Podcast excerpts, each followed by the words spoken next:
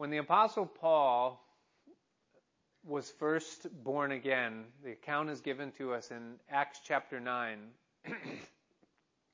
it was quite a dramatic conversion, probably one of the, the most dramatic uh, conversions that you'll ever hear about. The way that he was knocked off of a horse, blinded by the noonday sun, had to be led by the hand into the city of Damascus, and uh, a man who had come out of the Jewish religion and had been such a persecutor of the faith that the Christians uh, in all regions round about were terrified of him because he would either have them arrested or have them killed. And now this man has a personal encounter with Jesus Christ, and God speaks to him. Jesus speaks to him personally and says, Saul, Saul, why are you persecuting me? And he says, Who are you, Lord? And the Lord responds and said, I am Jesus whom you're persecuting. It's hard for you to resist. It's hard for you to kick against the goads. And he said, Lord, what would you have me to do? Those were the first words out of the Apostle Paul's mouth when he came to a saving knowledge of Jesus Christ. And he said, Go into the city, and there's a man there who's going to tell you what to do. And so they took him into the city, and he's there in blindness for a couple of days. And God then speaks to a man, a Christian man, who lived in the city of Damascus, whose name was Ananias. And God told Ananias to go and to, to, to pray for Saul of Tarsus that he would receive his sight. And Ananias said, Lord, are we talking about the same man who I think you're talking about? Because this man doesn't talk to you. He doesn't get saved. This man kills saved people. What, Lord, what are, what are you asking of me? And the Lord told Ananias this. He says that he, this man Saul, he's praying. And he said, He is a chosen vessel unto me to bear my name before kings and before Gentiles. And then he said this. And he said, And I will show him all the things that he must suffer for my name's sake. And Ananias went, and Ananias prayed for Saul, and it says that something like scales fell from his eyes, and he received his sight, and he was then baptized in the power of the Holy Spirit, and he immediately began to preach Christ in Damascus that were there. And a, a, a, a relationship with Christ, a ministry, was birthed on that day. But on the day that Saul received his sight, a prophecy was given over his life that he would suffer great things in his ministry for the Lord.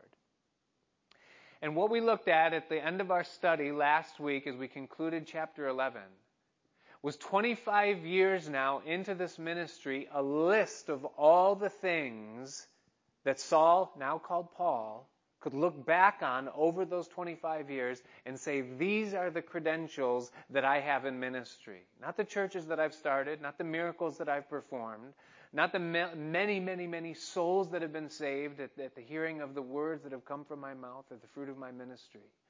But if there's anything that I'm going to boast about, that I can hold before you as the credentials that I have been called by God and used by God and that His authority is in my life, then let that boasting be the fulfillment of the prophecy that was given on the day that I was saved, that I must suffer for his name.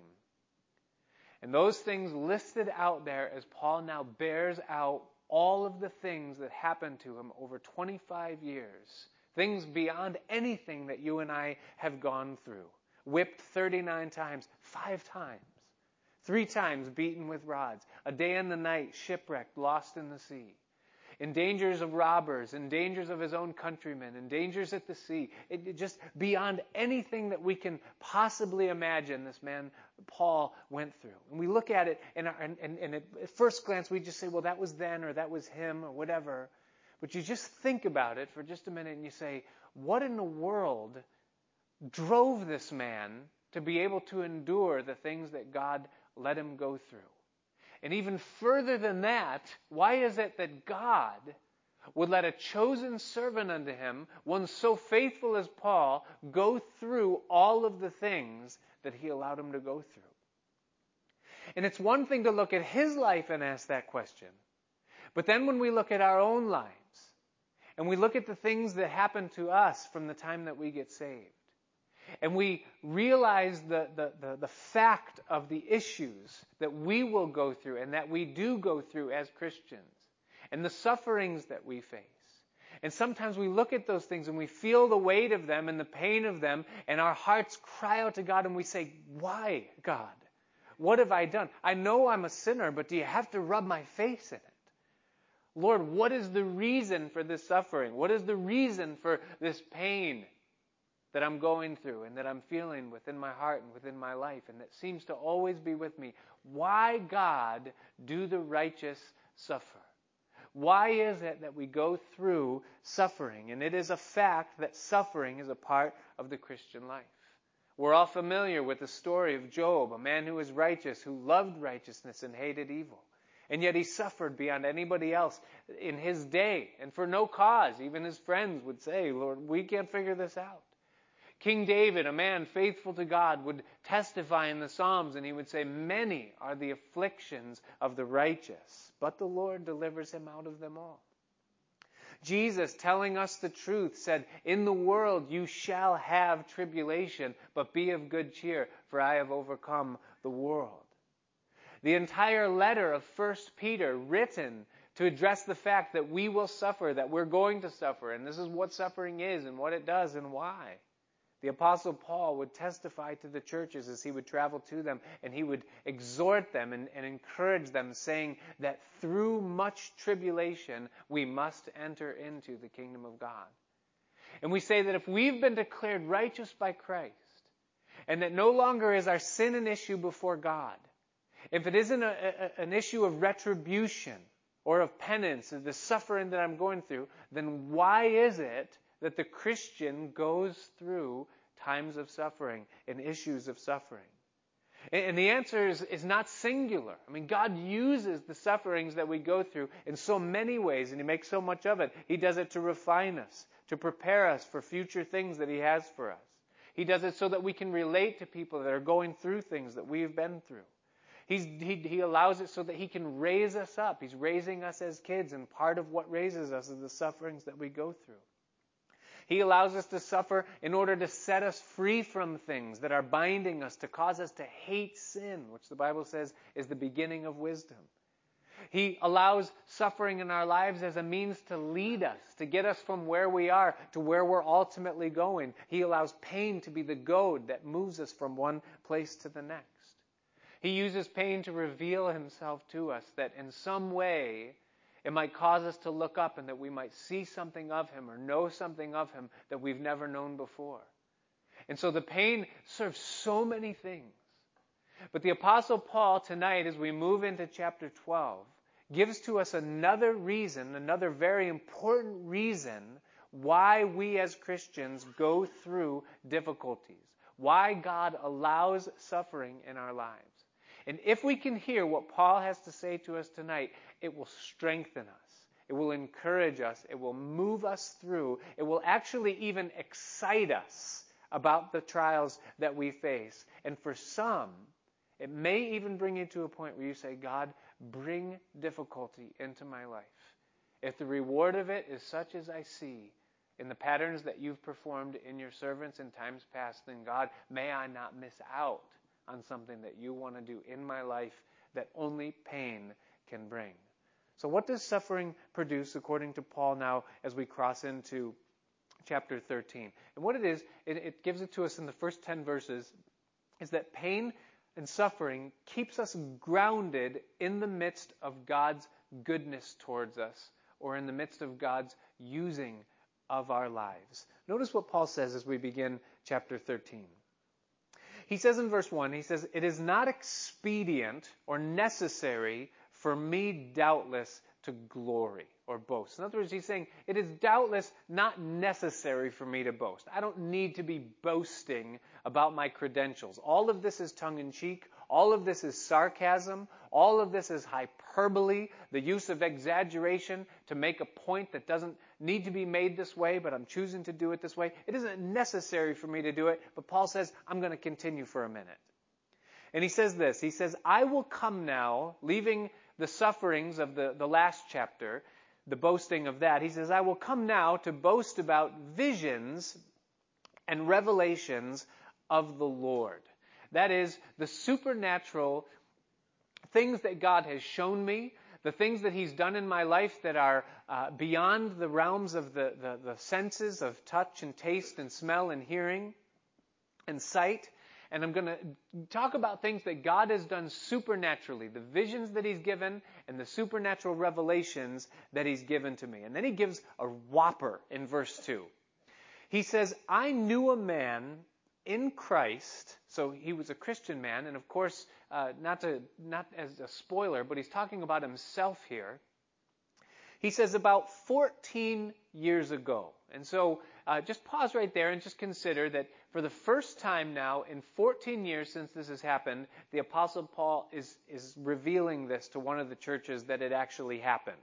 Now, he's been saved for about 25 years. So you can get that kind of in the span. It's about nine years past the time that he first met Jesus, this experience happens. And here's what the experience was. He says, whether it was in the body, I cannot tell, or whether it was out of the body, I cannot tell.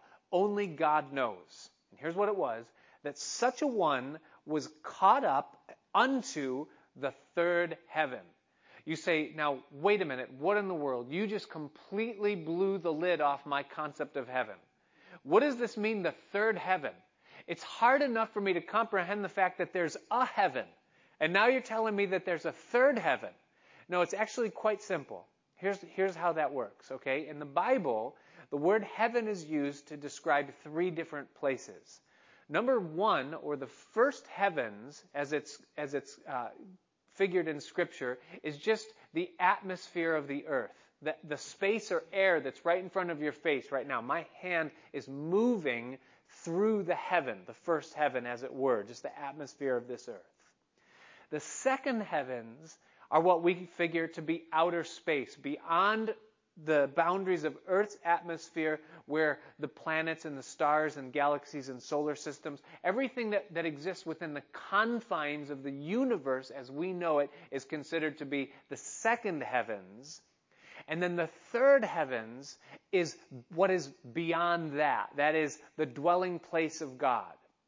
Now, in Genesis 1 1, it says that in the beginning, God created the heavens and the earth. And in just that one verse, you have the creation or the beginning of time, space, and matter. Beginning, in the beginning, that's time.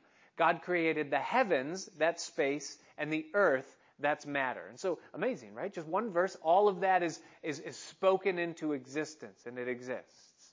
But the universe as we know it, that was created by God in Genesis chapter 1 verse 1, is an entity unto itself. It has boundaries. It is not infinite. In other words, this universe does not go forever. There is an edge of it. And the Bible says that the whole universe measures the span of God's hand. That is, that from the tip of his pinky to the tip of his thumb, that's the size of the entire universe that you and I dwell in. Now just let that sink in for just a minute. How big does that make you and me, Mr. and Mrs. Big Shots that we are? When you consider in, in, the, in the great span of the universe where we, where we fit in that, and yet all of that just fits in God's hand. And so the third heavens is whatever exists outside of the universe as we know it, and that would be the heavens where God dwells. In a minute, Paul's going to call the same place paradise. So he's not talking about degrees of heaven. Okay, well, there's a first degree for the really righteous, and a second degree for those that are a little better, a little worse than that, and a third degree for people like me, and hopefully all you can make it to like seventh or eighth or something like that. It doesn't work like that. One heaven, Paul says, I saw it. He says, whether I was in the body, whether I was out of the body, I don't know. He says, but I was caught up into the third heaven. And he says, and I knew such a man, whether it was in the body or out of the body, I cannot tell. God knows. Now he repeats something that he already said back in verse 2. And that is that he doesn't know whether he was in the body when this happened or whether he was out of the body. Paul understood that it's possible for the mind to exist outside of the body. Do you understand that? And that's important for us to understand because for those that just think that when we die, that we just die and that's it. And we're done. That's it. We, are dead. We're dead. We, we sleep. We fall asleep and the whole thing is over. That's not true. The spirit and the mind of man is infinite. The only part that's finite is the body that we live in. And the body is nothing more than a tent or a house that the mind and the spirit indwell. And if the body dies, the spirit and the mind continue. They do not die with it. They are eternal and cannot be destroyed. And Paul recognized that here. He says, I don't know even if I was in the body when this happened, but I know that this happened to me beyond a shadow of a doubt. I also find it interesting that the, the two times in these two verses, he, he refers to himself in the third person, and he refers to himself as someone that no longer exists. Isn't that interesting? He says, I knew a man in Christ. And then in verse 3, he says, And I knew such a man. Well, you say, why does Paul do that? I think, first of all, he does it just for the sake of, uh, of humility and being abstract about what it is that he's saying. It's probably a little awkward for him to be sharing this experience. But I think that Paul was aware of something that I, that I hope you and I are aware of as well. And, and here's what it is, and some, some of us need to hear this tonight. Did you know that you are not, if you are in Christ tonight, you are not the same person that you were 14 years ago? Or the same person that you were even 10 years ago or 5 years ago? We are in Christ being changed from what we were to what it is that we will become. That is a process that is happening to us day by day as God changes us. And if we get locked into thinking that we just are what we are and that there's no hope of us ever changing and becoming more like Christ and less like self, then we can almost lock ourselves into being just selfish people and thinking that there's nothing happening within our lives. But that's not true.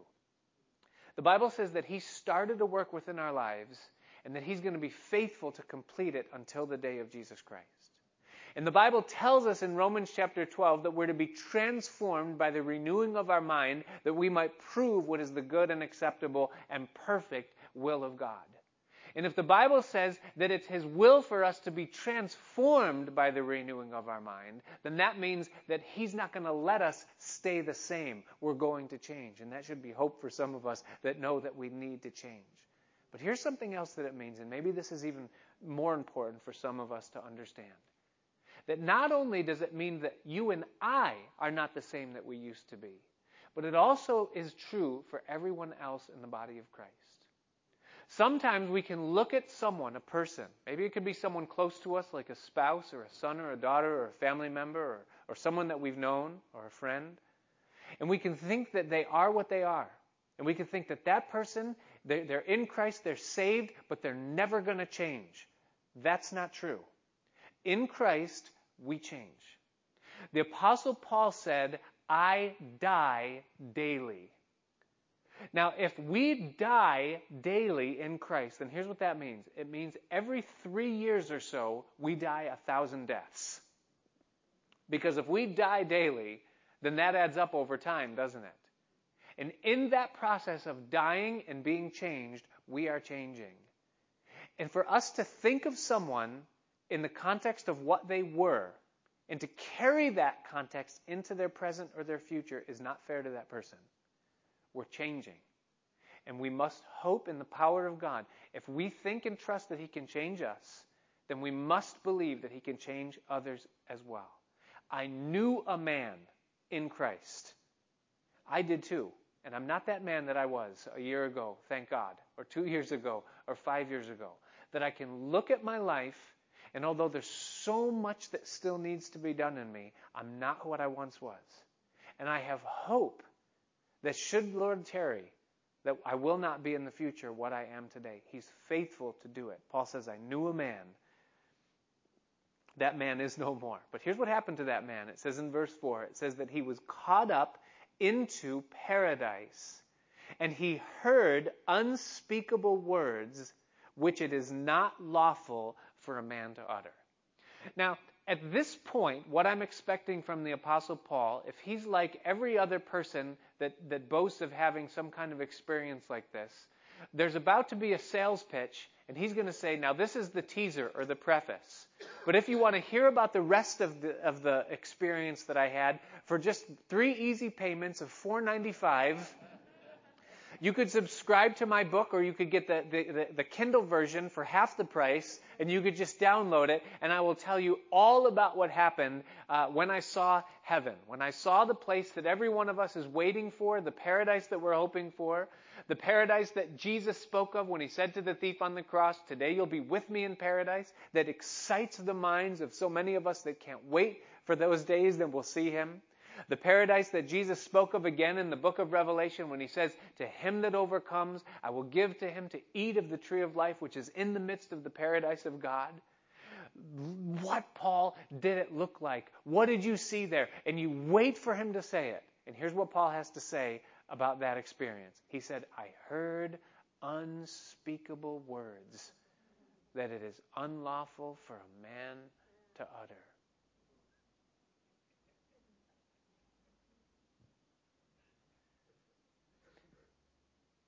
He doesn't say much, does he? Be weary when you see a book in the bookstore that says, I spent 23 minutes in heaven, you know, and I'm here's 98 pages about it. Paul wouldn't dare. The word unlawful is just that it isn't right. He said, For me to try to attach human language to the things that I saw in what's to come and what awaits us, it wouldn't be right. There are no words in the human language that could do justice to the things that are waiting for us there. And for me to even try would to cheapen your expectation of what awaits and what it is. It is an unlawful experience. But there are a couple of things that we can draw from what Paul says here that are absolutely amazing to just think about in terms of what it is that does await us when we get there. First of all, what we can, we, we can infer from what Paul says, he says that he heard unspoken words. That's literally what it is. So there was a communication, something that was communicated to him, but it was communicated to him unaudibly, and yet it was specific in its content. He heard unspoken words. The word words means sounds that have a definite meaning.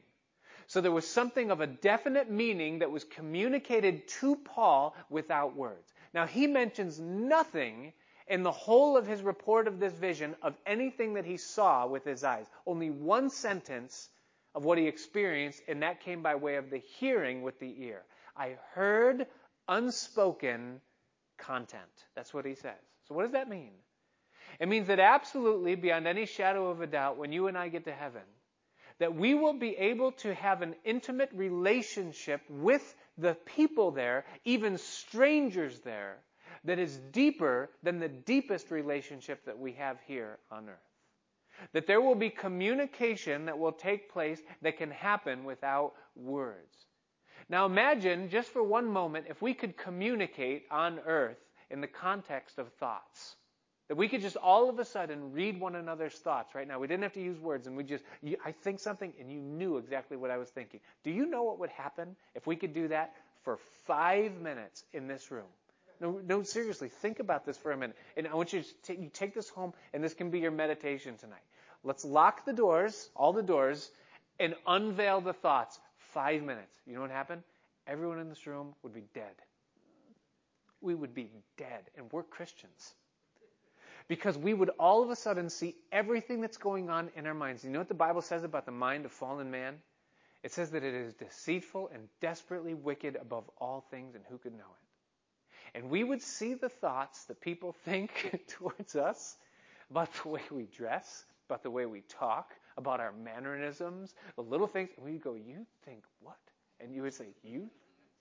And, and it would take about 40 seconds and and it would be like Jerry Springer. I mean, we would just people would be there would be chairs flying, you know, the whole thing. We cannot handle that. We couldn't handle that in a marriage in this in this fallen world that we live in to be able to see one another's thoughts.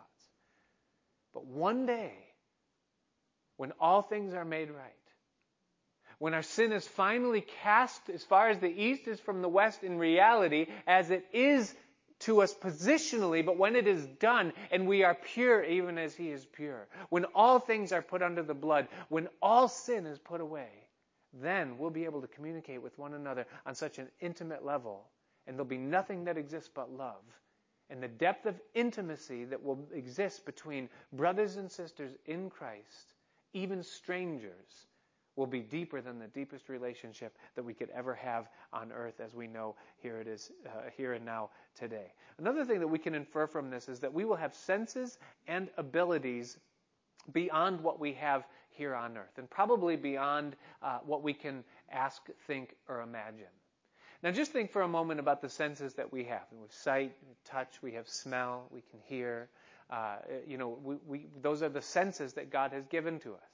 A number of years ago, uh, I temporarily lost my sense of smell for a couple of days, and I've learned since then that that happens to everybody every time they get a cold. But uh, but I, I, for just a few days, just totally, completely lost my sense of smell, and I thought that I had lost it forever, that it was gone, and that I was never ever again going to smell the smell of rain on the pavement on a, on a hot summer day, or smell the smell of fresh cut grass, or the pollen in the spring that was going through. I mean, I really almost was mourning over the fact that I really thought that I'd really lost my sense of smell forever. And it was sad, but it started to get me thinking that that wouldn't bother me if I had never had a sense of smell. If I didn't know what smelling was, and never smelled a flower, never smelled ammonia, you know, never smelled anything, it wouldn't bother me that I never had that I that I couldn't smell. But because I have smelled and I know what it's like, that bothered me. Now think about this. There are senses that are awaiting us in heaven that we don't even know what they are yet in the bodies that we will occupy then. And it doesn't bother us now because we've never experienced them and never had them. But to know the reality of those things that await us. Just the fact that we'll be able to perceive thought that's unspoken. That's a sense that you and I don't have right now. What other things await for us there we do not know? And what we know is that this place that we're going, this paradise that Paul was caught up, that he tells us so much, so very little about in this, is that it is worthy of every bit of our lives being committed to it. And you ask the question, why was Paul given this revelation? Why did God give to him this experience where he was caught up into the third heaven? And part of the reason why is because it's what contributed to the steadfastness of Paul in his ministry. It's part of the reason why he got up every day from the sufferings and the abuses and the whippings that he went through and kept on going because he had a taste, a sense of where it was that he was going. And his testimony to you and I tonight is that it's worth it. That no matter what we go through or why we go through it, it's worth it because of what awaits us on the other side. Jesus used heaven as a motivation in all seven of the letters that he wrote to the seven churches. In every one of those letters, he signed it off by saying, To him that overcomes, I will give, and then he lists some attribute of heaven that awaits us on the other side that's there. It's worth it, every bit of it. Concerning visions and revelations that we would call extra biblical because that's what Paul is, is experiencing. He's experiencing an extra biblical uh, moment where he's being shown something that you can't point to a chapter and verse uh, and necessarily draw it out and, and see it, but God is doing something supernatural in his life. I believe that it is the birthright of every Christian, every born again believer, to have experiences from time to time with God that are supernatural, that fall under this banner of visions and revelations, as Paul is talking about it here. I believe that they are few, that they are not something that we are to seek after and look for and live for and say, oh, that God, that you would bring me again into the supernatural realm where I experience something else.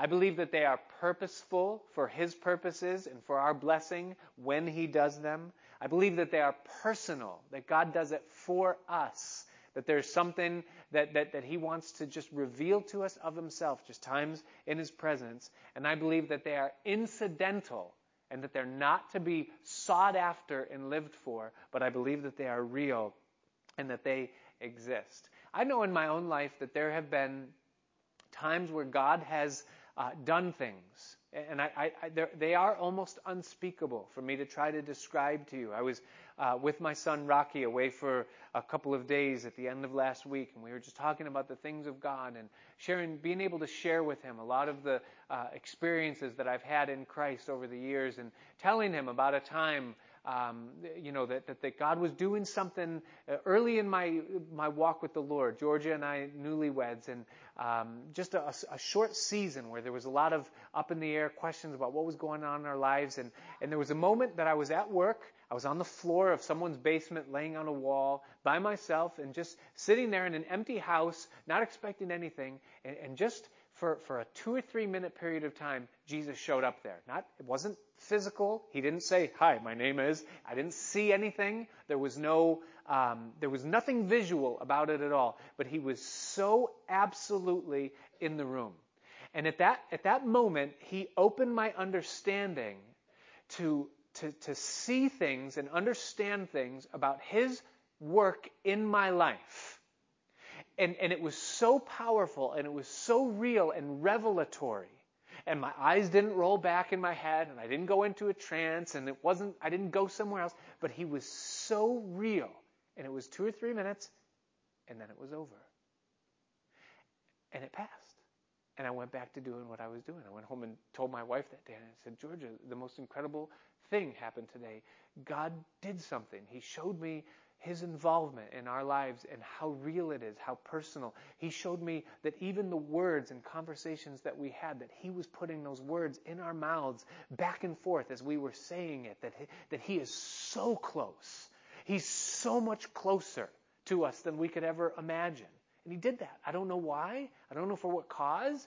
It's not something that happens every day, but I believe that it is something that God does in our lives when we need it according for his purposes.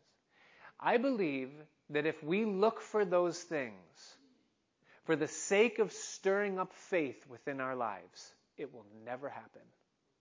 The Bible says in Hebrews chapter 11 verse 6, it says that without faith it is impossible to please God. For he that cometh to God must believe that he is, and that he is a rewarder of them that diligently seek him. And so the purpose of vision or revelation that God might give is never to produce faith within our lives. Faith is always first, it's foundational. It's always secondary because of something that He wants to do. But I believe we should be open to God doing it. And I believe that He will for every one of us. I believe that it's our birthright in Him when it is absolutely necessary. But understand this it comes with a price tag. Because notice what Paul goes on to say next in verse 5. He says, For of such a one will I glory. Yet of myself I will not glory, but in my infirmities. He backs off from the sharing of this vision and he goes back into the context of his infirmities. Now, you say, Paul, why wouldn't you tell us more about that? Even if you don't want to get, I mean, there's got to be something more that you can say about it. But notice what he says in verse 6. He says, For though I would desire to glory, the temptation for me to keep talking about this is there. He said, I shall not be a fool, for I will speak the truth. But now I forbear. I stop. I draw back. Why? Lest any man should think of me above that which he sees me to be or that which he hears me to be. What he's saying to them here is he's saying, listen, what I would like to do is I would like to keep talking about this vision that I have. He says, but I'm going to stop right there. I'm going to go no further than telling you about unspeakable words that I heard that were unlawful for a man to speak. And here's why I'm going to stop and not go on one, one sentence more. Because if there is even the slightest chance that by me sharing this experience of being caught up into heaven with you, that you might begin to think of me one millimeter more than what you see me to be or what you hear me to be. And if you've been following with us in our study in 2 Corinthians, that's not much. Paul wasn't much to look at, and he wasn't much to listen to. And Paul says, I am afraid that you'll puff me up in your mind, that you'll put me on some kind of a pedestal, and you'll begin to think of me as more, more than what I really am. And he says, if there's even a chance of that happening, then I'm going to shut my mouth right now. I'm not going to say one more word about this thing that happened within my life. It is extremely important to God that those that He uses, now listen, because we all desire to be used by God, don't we? I hope so. that not one person that is used by God is viewed by others or it gives the appearance that they are more than what they are. That's important to God. Why? Here's why. Because at the end of the day, when all of us stand before Christ, you know what we are? We're fallen humanity. That's what we are. Every last one of us. Whether it's an apostle like Paul, or whether it's a pastor or an evangelist, or whether it's someone who serves in, in a very obscure and invisible role in the body of Christ, no matter who that is, every one of us at the end of the day will stand before him as sinners that have been saved by grace through faith. We're going to stand before him as sinners that struggled with sin every single day of our lives. We're going to stand before him as those that wrestled to discern and determine what his will was for us. We're going to stand before him as those that never had it all together, no matter what anybody else thought about us, that we just simply are what we are in him. And we will all stand before him as nothing more than that. And the Bible says that he is not a favorer of persons, but that he sees us as his sons and daughters, not one above another.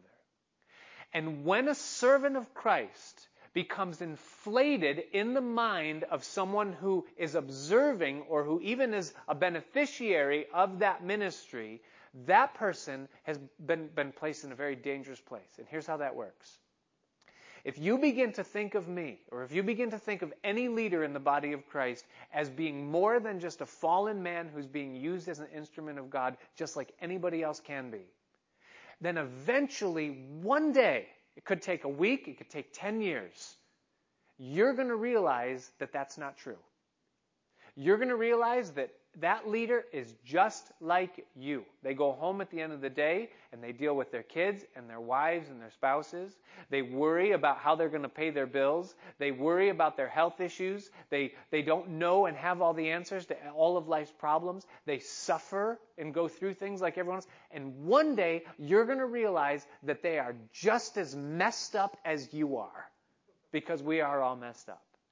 And if they, that person, has allowed themselves to be elevated in your mind as to be thinking that I am something greater that you should attain to be like me. Then on the day that you realize that I am just like you, you're going to first of all be disappointed. Because you're going to realize that you've been lied to. You're going to feel scandalized. I really believe that that person was something. And it turns out that they are nothing more than just a fallen person like everyone else. And if you put your hope in becoming like that person, you were disillusioned into thinking that you could become something that you're not. And then you're going to be discouraged because you're going to think, I wanted to be like that. I thought I could be like that, but they're not even like that. And if they're not even like that, then I will never have a chance of ever being what I thought they were that I will now never be. And do you know what that person then does? I'll tell you what they do. They say, ah, to the church and to the body of Christ. They say, I love Jesus. I know I need my sins forgiven. I know I'm going to heaven, but I could care less for what I see in church because it's hypocrisy. And if Paul realized that if I say one thing that's going to make me seem more spiritual than I really am, or it's going to put a false hope in your mind that you can be something more, than what God intends or will bring you. Listen, God's going to make us what He's going to make us. He's changing us. But don't ever put a man on a pedestal or a woman or a minister because you'll be disillusioned. And eventually you'll be discouraged and you'll just say, forget it to the body of Christ. And that's what we see happening in the church of Jesus Christ today. So many professed Christians that want nothing to do with the church. And a lot of it is the fault of leadership that has allowed themselves to be pedestaled by people. And in order for a servant or a leader to avoid that tendency, it is also important for a servant or a leader not to think of themselves too highly, isn't it? And for that reason, God allows certain things to take place within their lives. Notice what Paul goes on to say in verse 7.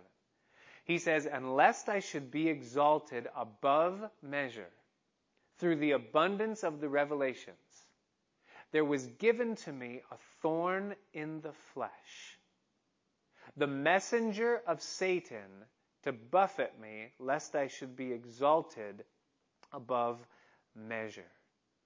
God hates plastic. Did you know that? If God were to go through the line at Adams and they asked him the question they said paper or plastic, he would say paper every single time. Because God hates plastic. You know why he hates plastic? Because plastic is fake. It's synthetic. It isn't real. It's an imitation of something else. If there were two plants and one of them was plastic and one of them was real, God wouldn't even look at the plastic plant. He has no interest in things that appear to be something that are not what it is that they appear to be. He is completely authentic in and of himself, and what he makes, he desires it to be authentic. And pride creates plastic people. That's what pride does. Because when I get lifted up in pride and I begin to think that I'm something more than I am, I've become different from what I really am and I've become plastic. And God immediately looks at that and says, I can't use that. That is of no use to me and it's of no use to people. It's prideful. It's lifted up. And so God will go out of his way to keep something that's real from becoming plastic. And if he has to use means to do that, he will. And for Paul, there was a tendency. And if Paul needed an outward agency, oh my goodness. He says, There was given me a thorn that was in my flesh. The word given implies that it was given from God. It was not inflicted upon him, it wasn't thrust there by Satan, it was given by God. And it's a thorn. A thorn is a painful distraction. You ever gone through the woods, walked through the wild rose, and gotten a thorn stuck in you? You ever gone through the wild rose, gotten a thorn stuck in you, and had it break? and the tip of it is just a little bit below what you're able to dig out with just your fingernails. And every single time you move a certain way or you twist a certain way, it penetrates just a little deeper. It hits a nerve. You ever, you ever do that? It's a thorn in the flesh. It's a constant reminder of the fact that we are mortal, that we are weak. A thorn is the symbol of the fall. There were no thorns prior to the fall of man. And Paul says there was given to me by God a thorn that was in my flesh, something that dealt in the body. We don't know what it was. We don't know if it was something that was physical. We don't know if it was his eye problem. We don't know what it was that affected Paul. But we know that it was given by God and that it was a constant reminder to him that he was nothing more than a mortal man. He tells us that this thorn was, was also a messenger of Satan that was given to buffet him. A messenger of Satan. What is that? you know, I don't know if you've ever experienced it. Have you ever had Satan come and tell you that you're worthless? Have you ever had Satan come and tell you that you're disqualified? Have you ever had Satan come and tell you that there's no hope for you?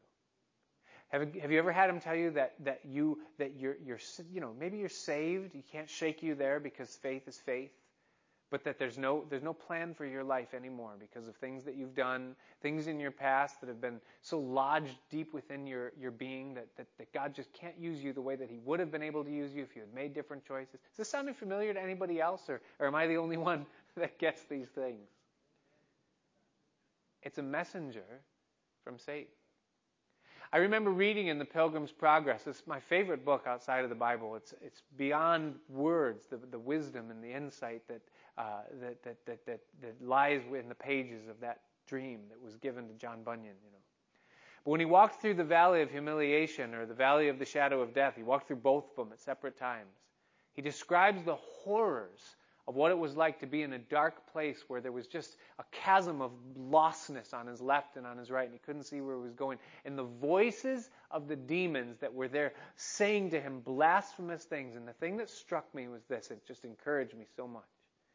He said that when the voice sounded that was saying blasphemous things of God and, and, and just things of his own depravity, that it was this, as if it was his own voice speaking it. I remember hearing that and just going, oh God, thank you. Thank you that I'm not the only one that's ever been through this before. That 400 years ago, you moved a man to write this down on the page that I might know that it isn't just for, for the last 400 years, but even beyond and before that. It's been common in the lives of God's people that there's a messenger that can come right out of the pit of hell, that can sound so much like our own thoughts, even like our own voice, that we can be, that we can be deceived by it into thinking that, that it's actually real. But Paul knew what it was. He knew what it was to have a messenger from Satan to come there and tell him how worthless he was, and to do it in such a way that he would believe it for the sake of keeping him humble. And it was painful to him, a messenger of Satan to buffet me, lest I should be exalted beyond measure. Now, what we come to here is the answer to the question of what purpose does pain serve in the, in the life of a Christian beyond all the other things that it does. Pain and suffering keep us grounded in the midst of God's usefulness of our lives. It's part of God's plan to keep us humble so that we can remain usable. And pain is an essential ingredient in that. But how does a Christian handle the difficulty of suffering? Because it doesn't make it go away, does it? Just knowing that it exists. How do we handle it? Notice what Paul goes on to say. He says in verse 8, he says, For this thing I besought the Lord thrice, three times, that it might depart from me. And he said unto me, My grace is sufficient for you, for my strength is made perfect in weakness. Most gladly, therefore, will I rather glory in my infirmities, that the power of Christ may rest upon me. The way that Paul handled the difficulty that came into his life, his immediate reaction was to bring it to the Lord in prayer. He realized that this was beyond his strength to alleviate and fix or do anything about or to change. He knew that if he wanted to continue on in ministry, that this was something that was there, and so he took it to God and he said, God, in simple faith, I'm asking you, would you please, in your perfect will, would you remove this from my life? And no answer came. And then the second time, and then the third time, and Paul prayed. Now this brings us to an incredible mystery, isn't it? This mystery of prayer. Have you ever wondered why it is that an all knowing, all seeing, all hearing, all loving, all powerful God would have us pray about something more than once? I mean, if there's something in my life, some need that I have, and I bring it to Him, then why would I pray more than once about it? Isn't it enough for me to pray the first time? Isn't it interesting that when you read the pages of Scripture, there's times when someone prays once and incredible things happen? Hezekiah prayed one time, and 180,000 enemy soldiers were blasted, gone. Like, man, God, thanks. Could you do that every time? You know, just one prayer, lay it out before God, and, and there it happens, you know. There's times Abraham's servant, he prays his he says, Lord, let the, let the first woman who, who, who offers to water the camels, let her be the one. Hey, can I have a drink of water? Sure. And let me get some water for your camels as well. Lord, that, that's amazing. Can it just always be like that, Lord, every time? But then we see other times in Scripture, we see Elijah, a man who called down fire from heaven, a prayer of ten words. But then just a few days later, we see him on his face seven times. He asked God, Lord, would you please send the rain now? And it wasn't until the seventh time that there was even the slight semblance in the sky that God had heard his prayer and that there was an answer. Daniel, a man who was favored and so beloved of God, prayed for three full weeks for an answer to the thing that was before him before God came to him. And you wonder, what is it, God, the mystery of this prayer? And why is it so elusive, the answer? And what's the answer for me? How many times should I pray for something that I'm asking God to do or for a concern that I have? And here's the answer you pray until you get an answer. And that might be one time, or it might be three times, or it might be ten times, or it might be three weeks. But Jesus said, ask. And the language is ask and keep asking. Seek and keep seeking. Knock and keep knocking. And he says, They that ask will receive, they that seek will find, and they that knock unto them the door will be opened. Prayer is not overcoming God's reluctance. It's laying hold of his willingness. And it's important that we never lose sight of that and think that we need to overcome his reluctance. We cannot see how prayer works in the unseen realm. We must simply believe that it does because he says it does. and we must bring our concerns to the Lord in prayer. Now, sometimes He'll answer in power, sometimes He'll answer in absolute silence, and sometimes He'll answer no to the things that we ask, which is what Paul receives as the answer here. God says, No, Paul. He says, My grace is sufficient for you, for my strength is made perfect in your weakness. And so that's the answer that God gives. And so here's the answer the answer is grace is given to you from me, and that's the answer to your prayer.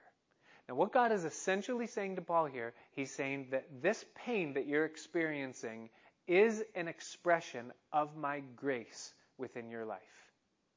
And grace is always given and provided by God freely when we can't produce something in our lives ourselves.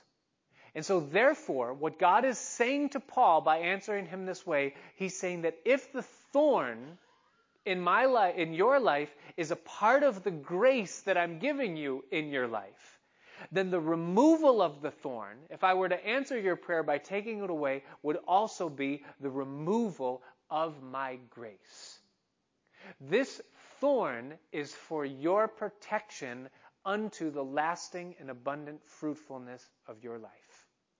And for me to take the thorn away would be to take away the grace and to leave you exposed to the thing that I'm protecting you from. This thorn is from me. That's what he's saying. I remember when 9 11 happened and, and the whole nation's attention was on that tragedy that took place at the Twin Towers. And I remember watching one of the news reels, uh, and they, they, were, they were showing um, the scene in the lobby of one of the buildings during the chaos of, uh, you know, the smoke and the people that were uh, coming through. And I remember that in the background you would hear the thud, and, and you just, eh, you know, in the in the, the chaos and the running, you'd hear doof, doof. And, and one of the guys said that sound is the sound of the people that are jumping from the upper floors uh, to, to, to, to escape the heat of the flames that are going on up there. And I'll never forget what I heard one of the firemen that was standing in the lobby say with a distressed look on his face, just covered in soot and, and sweat and, and fear. And he looked into the, into the camera and he said, I can't imagine what it's like up there if the alternative is to jump down here. And, and, and what God is saying to Paul in this whole thing, he's saying, listen, yes, there's a thorn in your life right now. Yes, there's suffering, there's difficulty, there's something that you're going through, and the heat and the pressure and the difficulty of it is beyond what you think that you can handle and that you can bear. But understand this that if that thing is from me, and listen, if you're in Christ here tonight, that thing in your life is from Him, then the removal of that thing would expose you to something that is far worse. The thorns in our lives are an expression of His grace towards us to protect us from something that we can't see or understand. And Paul's response to the reality of that is that he says in verse 10, Therefore I take pleasure in infirmities, in reproaches, in necessities, in persecutions, in distresses, for Christ's sake, because when I am weak, then I am strong. If the removal of the trials that are in my life right now would, first of all, expose me to something that He's trying to protect me of, and then, second of all, rob me of the grace that He gives me to go through these things, then I opt to take the trial. That's what I want in my life right now. And Paul says, I'll take it. Because his strength is made perfect in my weakness. And that is always the case within our life. So, what makes pain tolerable for the Christian?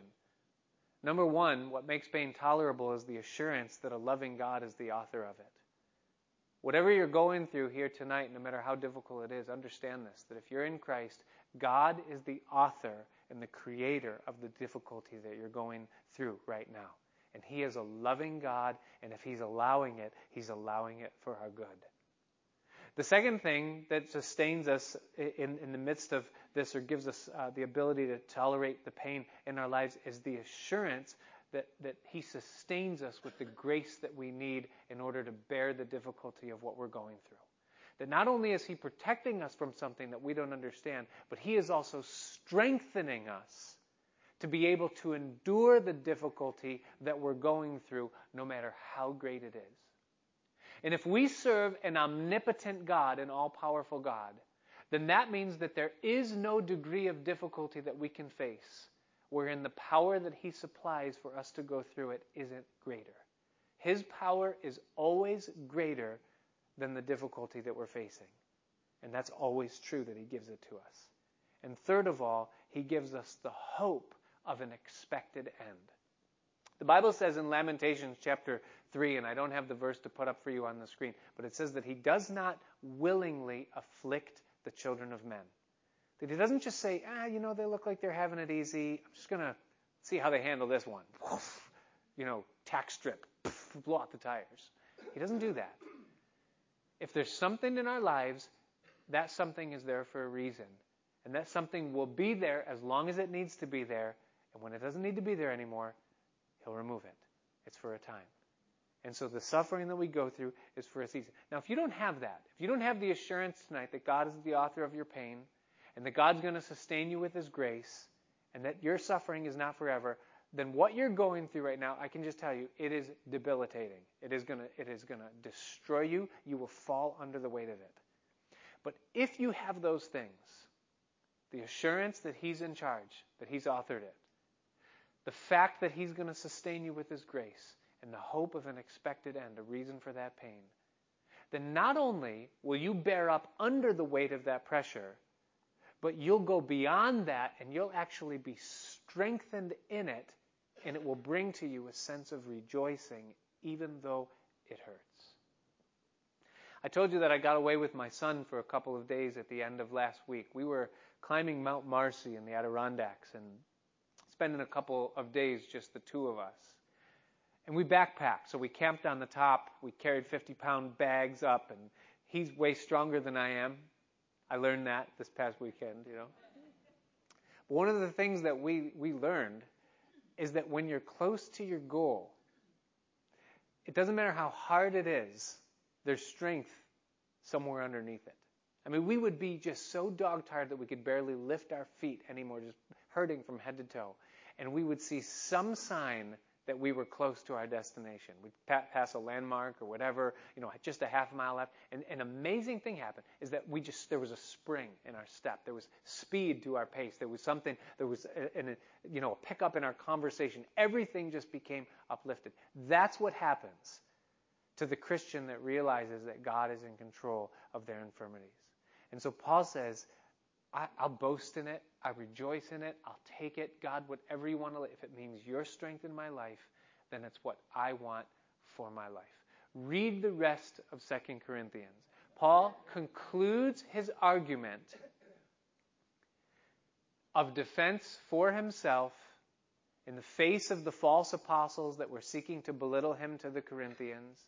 He upholds his testimony that he wasn't burdensome to him. And then he closes out the book in chapter 13 with an ultimatum.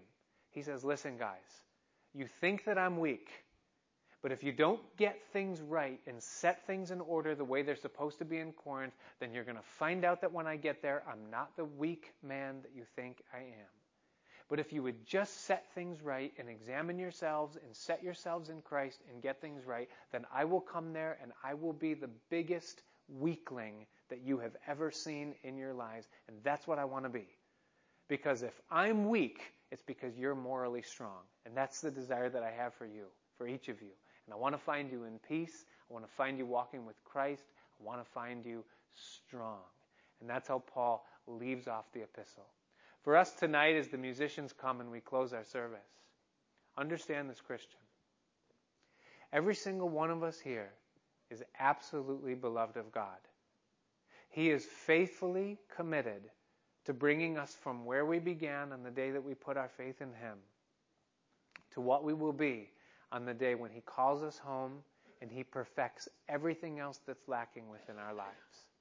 He is in the process, as we die daily, of changing us from what we were and what we are into what we shall be and he uses every instrument at his disposal to do it. And every ounce of pain and suffering and difficulty and trial that we're going through, whether they be things outward or whether they be things in our relationships or whether they be things mentally, whether they be things in our hearts, whether they be depressions, whatever it is that we're going through, whether it even be temptations that we find ourselves wrestling with on a daily basis. He is the author of those things. And He gives the sustaining grace to carry us through those things so that He can use those things to produce good within our lives. And that is always true for every single one of us. So be encouraged. Father, we thank you tonight, Lord, for the truth of these things.